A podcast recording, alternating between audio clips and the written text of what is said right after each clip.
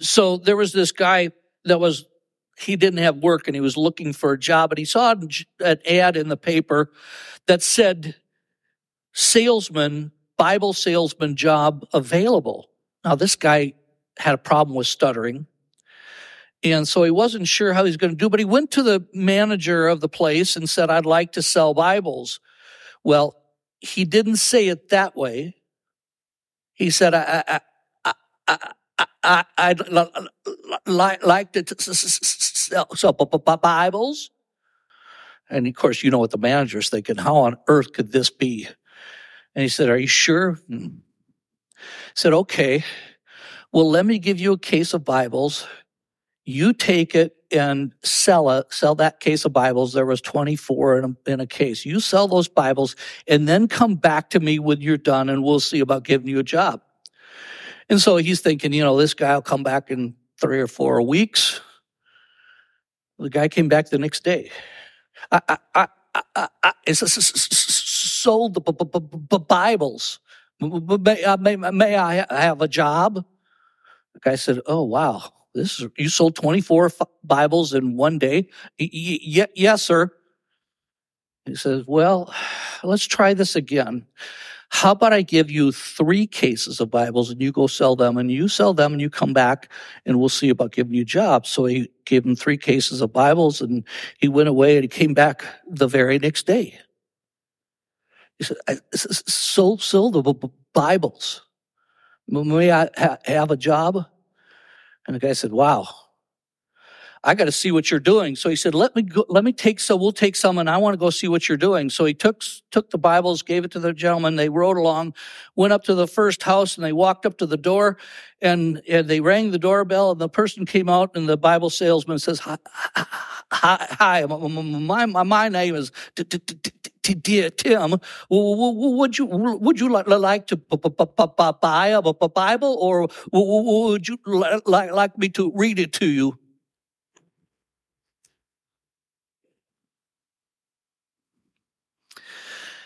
Okay, that's nothing against people that started, but well, maybe it is. But anyway, um, we just finished the book of Genesis. We've gone through lessons in the book of Genesis. And I said that because I want you to know that if you are following along in the one year Bible, we, we encourage you to do that.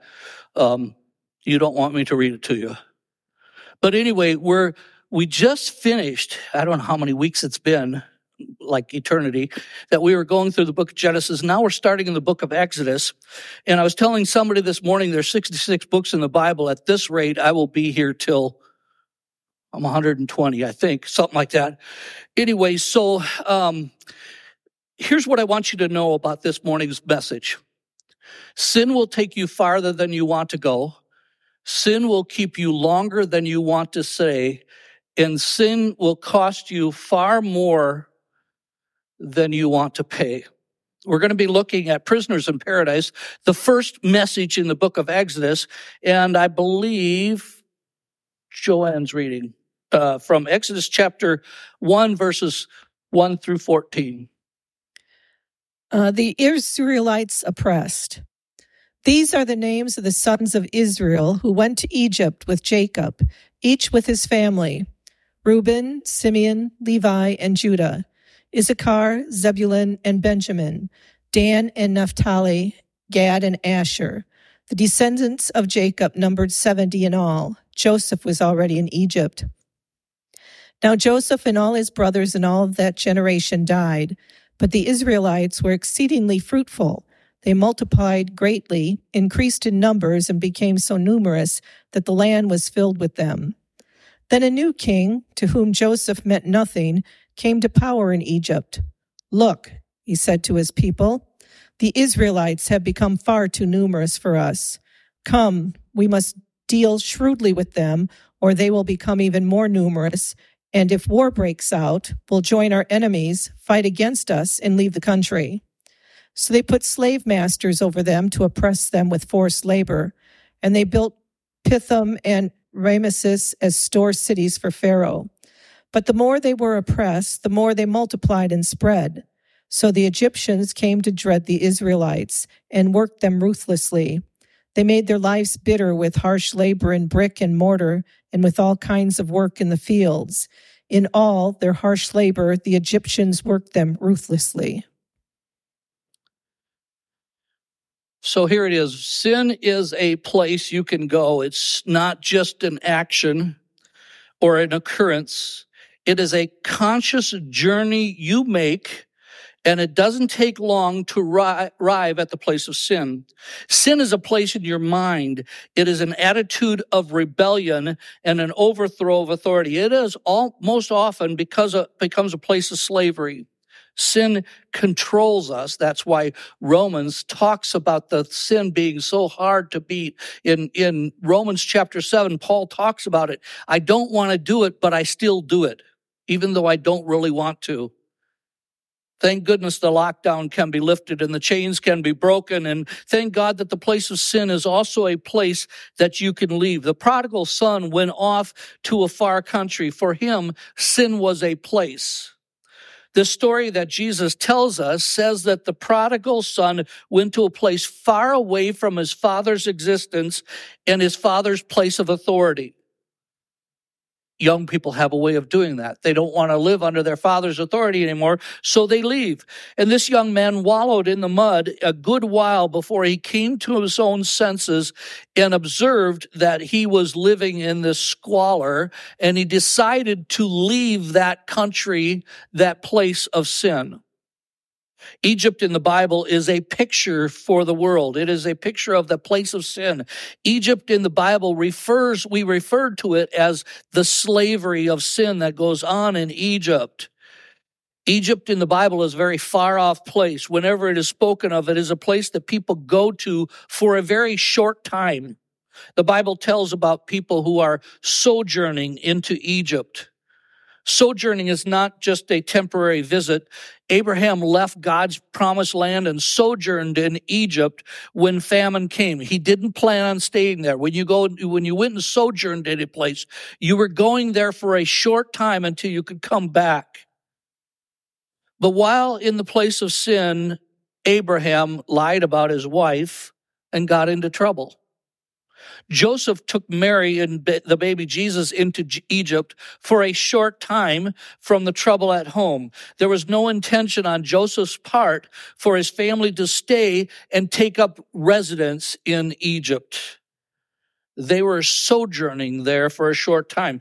The addict never plans to be addicted. The addict never plans to go into an addiction for a lifetime. A short journey into this feel good, place can trap the person into an addiction that they can't get out on their own. No one plans on going into sin per- permanently. Nobody plans and says, I'm going to leave God and I'm going to go and sin the rest of my life.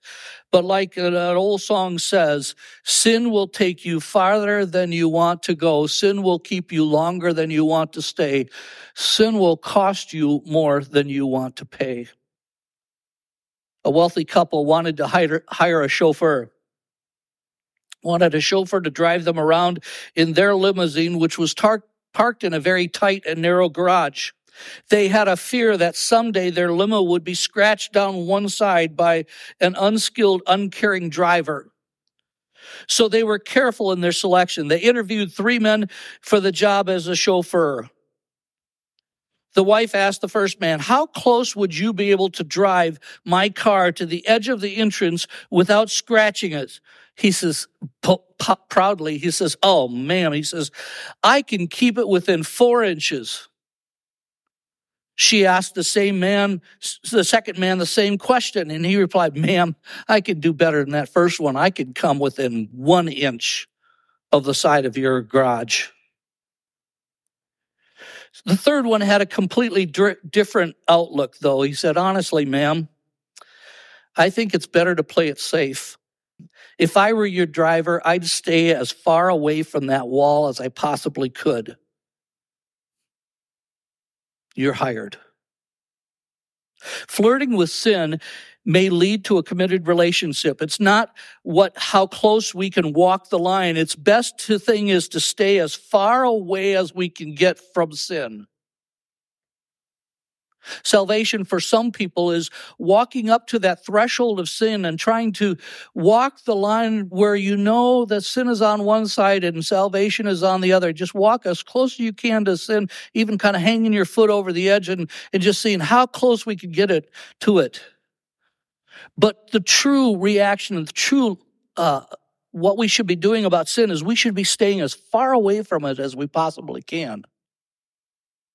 We talked about this in a message a few weeks ago about fleeing from temptation. Just stay away from those areas and those things and those people that cause you walk cause you to walk into temptation and sin. The apostle Paul says to flee temptation, as I said earlier, like the robot, as I talked about in the old TV show, uh, Lost in Space. You see, our sensors should go up and we should be waving our arms and going, danger, danger, danger. We should know when those situations come that we need to stay as far away from that trouble as possible. The book of Exodus is about a life of slavery and then redemption and freedom. It's kind of a microcosm and a foretelling of the story of mankind throughout history. Man was created in the image of God. Man became in, became a child of God in fellowship with God. They were called the chosen people a holy nation, a royal people belonging to God. But man walked away because he was looking for other comfort and fell into a life and attitude of sin. As we'll be seeing in the next several messages, we'll find out how the, the Israelites became, started out in this land of promise of Egypt. They went there to get away from the famine. And the Pharaoh gave them a land that they could, they could give, uh, raise their own livestock on. And then he said, listen, I'll let you take care of mine too. And after a while, after many generations, they subtly gave into a land of comfort and complacency, and then slavery was put on them. But God has been on a mission since the fall of man to restore man to the image of God and to a renewed fellowship with God. So let's begin in our look at the book of Genesis, or excuse me, Exodus. I almost went backwards 50 weeks. Anyway, by looking at the people of God and the predicament of God's people. First of all, we see the designation of God's people, their identity. This book of redemption and freedom begins with the Lord naming names. Why is this important further? Why are there just nine long chapters of First Chronicles that list a bunch of names? He begat him and he lived so long and then he begat this many and and he they begat this many and they begat this and they lived this long. yeah, how many when you've gotten to that part in your Bible just kind of skip those things, you know? After reading that rat a tat of those lists of names, it almost sounds like a begatling gun. anyway, be honest. How many of you have skipped those chapters? Yeah, yeah. It's like, why are we reading those? Well, you'll see as you do read those some of the names that pop out that are names that are significant. Isn't it such a pleasure to read about the begots and the begotten. Why is that important? Well, first of all, it's a good reminder that you live and then you die, so make the most of your time. Do your living while you're living. The list of Jacob's family is a reminder that the story became, begins and ends with God's chosen people. These were God's people that God had had a covenant with Abraham, Isaac, and then Jacob. He said, I will bless you and I'll make you a blessing to all nations. He had this covenant. And here now they are the Israelite people, Jacob's family, that are having to leave the promised land, this land of Canaan, and go down into Egypt, a not so promised land, because they were without food. And yet they went. You know, more importantly, a list is a list of names is important when your name is on it. I like to, I don't do as good a job as, as I used to, but in my old age, it's not quite as easy. But I like to remember people's faces and names. Because the most important word to anybody's ears is their own name. And so that list of names is important, especially when our name is on it. So that what's salvation all about? It's about having your name written in heaven in the Lamb's book of life. We are God's chosen people. It's our identity. Second, we see that it's our security. Joseph was their security. Joseph, the one that they sold into slavery, the one who had the vision that they would all worship him or fall down before him, the one who they had kicked away, the one who they had wanted to kill but didn't, had gone on ahead of them to prepare the way for them. Because of the treachery of his brothers, he'd been sold off and he preceded them into Egypt. Even though he may not have realized it immediately, God had allowed Joseph to be carried off into slavery in Egypt for such a time as this to prepare the way for God's people to come into that land of security. Joseph is kind of an Old Testament picture of the Jesus, of the of Jesus Christ. He's gone on before us and paved the way for us to come to him and rest, not in a land of slavery, not in a land of sin, but a, sin, but a land of eternal life. I don't have to pay for my sins because Jesus has already done that. I don't have, I don't have to wallow in my sin because Jesus has already paid it, paid the way and gotten me out of it. I will one day overcome death because Jesus has done that already. I will walk on streets of gold in heaven so pure, according to scripture, streets of gold so pure that they look like glass.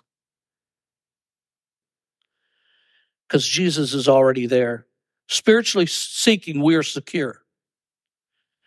But on a human level, Joseph died according to verse 8 in our passage, and eventually his, their security diminished.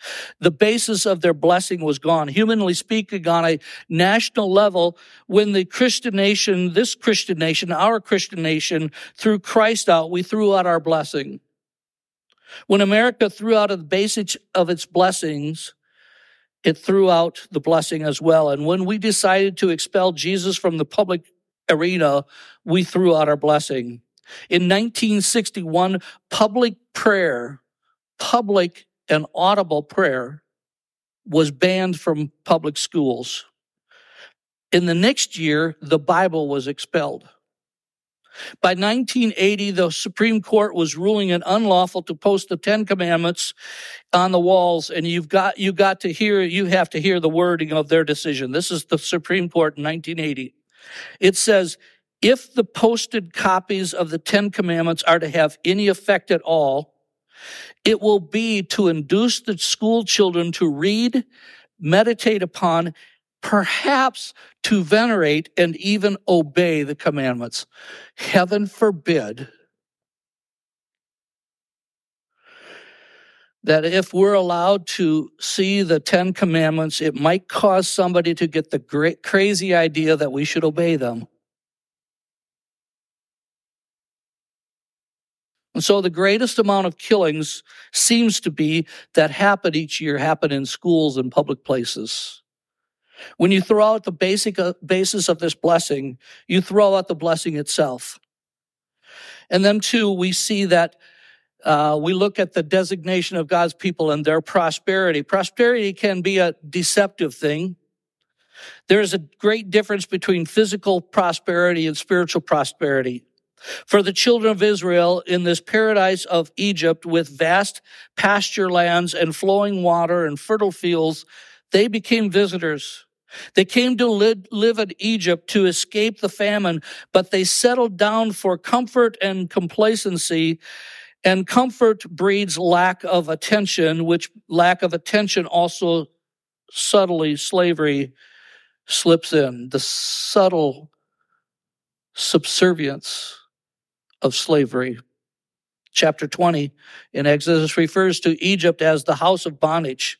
It is possible to have everything imaginable, but lack of joy.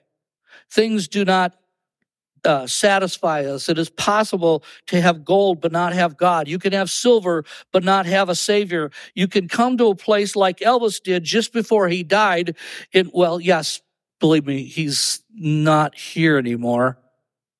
If you're still wondering that. But anyway, before he died, he came to a place where this guy who seemingly had everything said, I suppose I'm the most miserable man alive. Now, so we see the designation of God's people. Then we also look at, um, well, that's not in my notes. okay, this is temptation anyway. Uh, you see James chapter one verses fourteen and fifteen. But each people is are tempted when when they are easily dragged away by their own evil desires and enticed. Then when desire has conceived, it gives birth to sin, and sin is full grown in them. But we look at the domination of Thank you.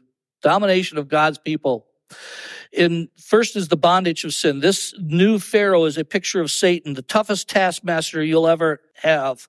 He's shrewd and such a deceiver. Verse 10 shows this clearly. He said, let us deal wisely with them, meaning shrewdly. And so the bondage of slavery to sin is a subtle enemy. It attracts us by the pleasantries of life and slowly sinks its claws into us to control us and take us to our death. You understand this. You know that the subtlety of sin can take over us. We don't think we're doing anything wrong. We, we're just having a little pleasure in life. One joint is not going to hurt us. One pill is not going to cause problems might give us a good feeling. But then we get to know that after time, those things take control. Years ago, in a harvest field, a spider crawled along minding his own business. A grasshopper came by and extended one of his feelers as if to shake hands. The spider reached out a leg quick as a flash, attaching one strand of web to the grasshopper. Instead of hopping away as he easily could have, the grasshopper stayed and the spider attached another strand. The grasshopper pulled against the web a little and saw that it was not strong enough to hold him, and so he thought, I can stay here a while. The process continued, and the grasshopper seemed totally oblivious to the fact that he was getting into trouble. Until eventually, when he decided to jump away, he realized that it couldn't. It was then that the spider turned his green friend over and had him for lunch. There's pleasure in sin for a while. Like the moth to the flame, like a bug to the zapper, like an insect to flypaper, saying, I want to taste that sweet honey, then we realize we're stuck. You think you can have it a little sin and then you realize the sin has you as i had on there earlier. James chapter 1 verse 14 and 15 says but each person is tempted when they are dragged away by their evil desire and enticed. Then after desire has conceived it gives birth to sin and sin when it's full grown gives birth to death. What that's saying is thoughts produce feelings feelings produce actions actions have consequences. No, none of, none of us take any actions until we are thinking about it. Something, an idea comes into our head as we're looking at it. And then we look at that idea and we think, that's a really good idea. That's the emotion, feelings. That's a really good idea. I'd really like to taste that. Oh, the subtlety of slavery to Rice Krispie treats. But our mind says, uh, that looks so good. I think I want to taste it. So then we take the action of eating that piece of sin and we think, wow. Then we have the consequences. But that's the way it is with sin in our lives we think about things. It's also the the way we can do with good things. Philippians 4 8 says, Whatsoever things are pure, lovely, uh, admirable, think on these things. When we think on those things, our mind begins to work with emotions and then we take actions on goodly things. So the second thing in there is the burden of sin. There's no greater burden than the burden of sin and no greater blessing than having that burden lifted. An old black man in the South walked along a road carrying a heavy sack of potatoes. He had recently been saved and was telling everyone about it. But the local atheist didn't believe it and approached him along the road one day asking, How can you know you are saved? Nobody can really know such a thing. The man, the black man threw the, down the sack of potatoes, looked up in the man's eyes and said, How do I know that I'm not carrying the potatoes anymore? I'm not looking at them. The atheist says, Well, it's easy. It's because you don't feel the weight of them anymore. Blackman said, That's exactly how I know that I'm saved and no longer feel the burden of my sin. Rolled away, rolled away. All my sins have been rolled away. The Old Testament has three Hebrew words which are translated to forgive. One means to send away, one means to cover over, and one means to lift away. That's in meaning, it's the meaning in Psalm chapter 32, verse 5, where it says, Then I acknowledged my sin to you and did not cover up my iniquity. I said, I will confess my transgressions to the Lord. And you forgave the guilt of my sin.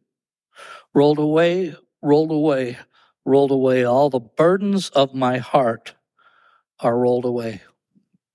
Matthew chapter 11, verses 28 to 30 says this Come to me, all you who are weary and heavy laden, and I will give you rest. Take my yoke upon you and learn from me, for I am gentle and humble in heart, and you will find rest for your souls. For my yoke is easy and my burden is light. I mean, if you're, if you're a farmer who's ever had oxen, you know what a yoke is. A yoke is where it's it's a piece of wood that you put over the backs, the shoulders of, of oxen, and you usually usually use it to teach a younger ox how to tread in the fields. And you would yoke it to a stronger, older ox on one side and the younger one on the other, and the younger one can't do anything but follow the older one and learn how to do it. That's why Jesus says, My yoke is easy because I'm taking all the weight. I've done it all for you. The bondage of sin, the burden of sin, and now we look at the bitterness of sin. It may be fun for a while, but it always ends badly and with regret. Proverbs chapter 20, excuse me, 9, verses 17 and 18 says, Stolen water is sweet, food eaten in secret is delicious. Boy, I didn't have this in here, but I just reminds me of all the times I've hidden little snacks and stuff away from Nancy. But anyway, food eaten in secret is delicious, but little do they know that the dead are there and her guests are deep in the realm of the dead. Proverbs chapter 20 verse 17, food gained by fraud tastes sweet, but one ends up with a mouthful of grace. That prodigal son no doubt had a good time living for a while with the money and friends, but eventually he woke up hung over, and when he rolled over, he was staring a pig right in the face. A Memphis article told of a man who found a little baby rattlesnake just after it had been hatched and he made a pet of it. He handled it so much that it became tame and as he, as it grew, it would actually coil around his arm and allow the man to feed it with his fingers. He even trained it to come when he whistled. One day he was uptown showing off his pet and all were amazed, but that evening he went home and with only the slightest of provocation, the animal instinct returned to that creature and it did what that animal always does. It buried its fangs in his arm and the man died. There's similar experience coming to some of those who think they can make a pet out of sin. Proverbs chapter 23, verse 32 says, In the end, it bites like a snake and poisons like a viper. You wake up sick and miserable and staring a pig right in the face. And you wonder, how on earth did I get here? When you're sick and tired of your sin, you are a perfect candidate for Christ's grace. In the early 1900s, a young man in Ohio told his girl he loved her and asked her to marry him. She declined. So, in a vengeful act, he killed her. He was convicted of murder and sent to the state penitentiary. His mother pleaded with Governor Nash at that time with such urgency that he agreed to interview the murderer for a chance of a pardon. The warden let the governor into the man's cell but didn't announce his coming. The young man mistook the governor all dressed up for a preacher. He told him to get out of his face. Man said, Don't you want to know why I'm here? Young man shouted out, no, get the H out of here. And so the governor quietly walked away. The warden returned a few minutes later, asked, What did the governor say? The governor? Yeah, that was Governor Nash. Man realized his mistake. Call him back in here right away.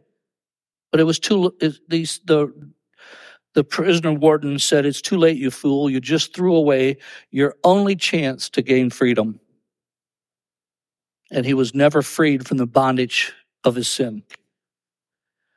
Under the burden of sin, you will find only bitterness. In such bondage, you have only one hope, and that is that a deliverer will come your way.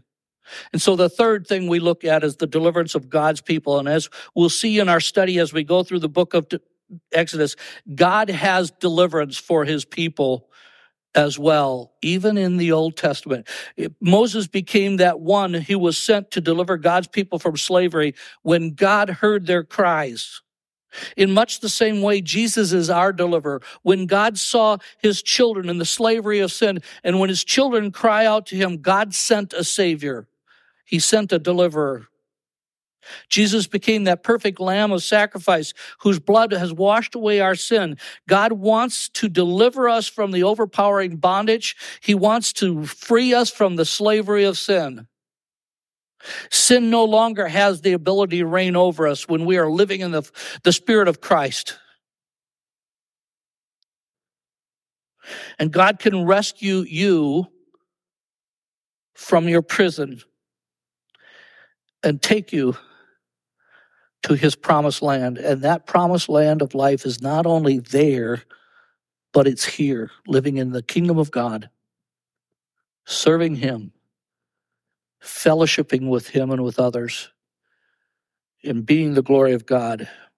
But we must acknowledge our sinfulness and confess it to God, and as necessary, we need to confess it to others. We must accept the forgiveness and deliverance that comes from the blood of Christ, and we must receive the new life that comes in Christ the Redeemer. If you are watching on Facebook or on television or live streaming or here in person, if you would like to pray about this, give me a call. We'd like to help you find that grace that comes only through the blood of Christ that deliver us, delivers us out of the slavery to sin. Would you pray with me? Heavenly Father, we thank you for your stories that you give us in scripture that really just paint a picture of the relationship that you have with us. You created us in your own image and you desire for us to live as your children. And so, Father, I ask that you would help us, that would walk back to you. No, we would run back to you as the prodigal son did. And you would run to us as the Father did and envelop us in your arms and give us the glory of your presence forever. In Jesus' name, amen.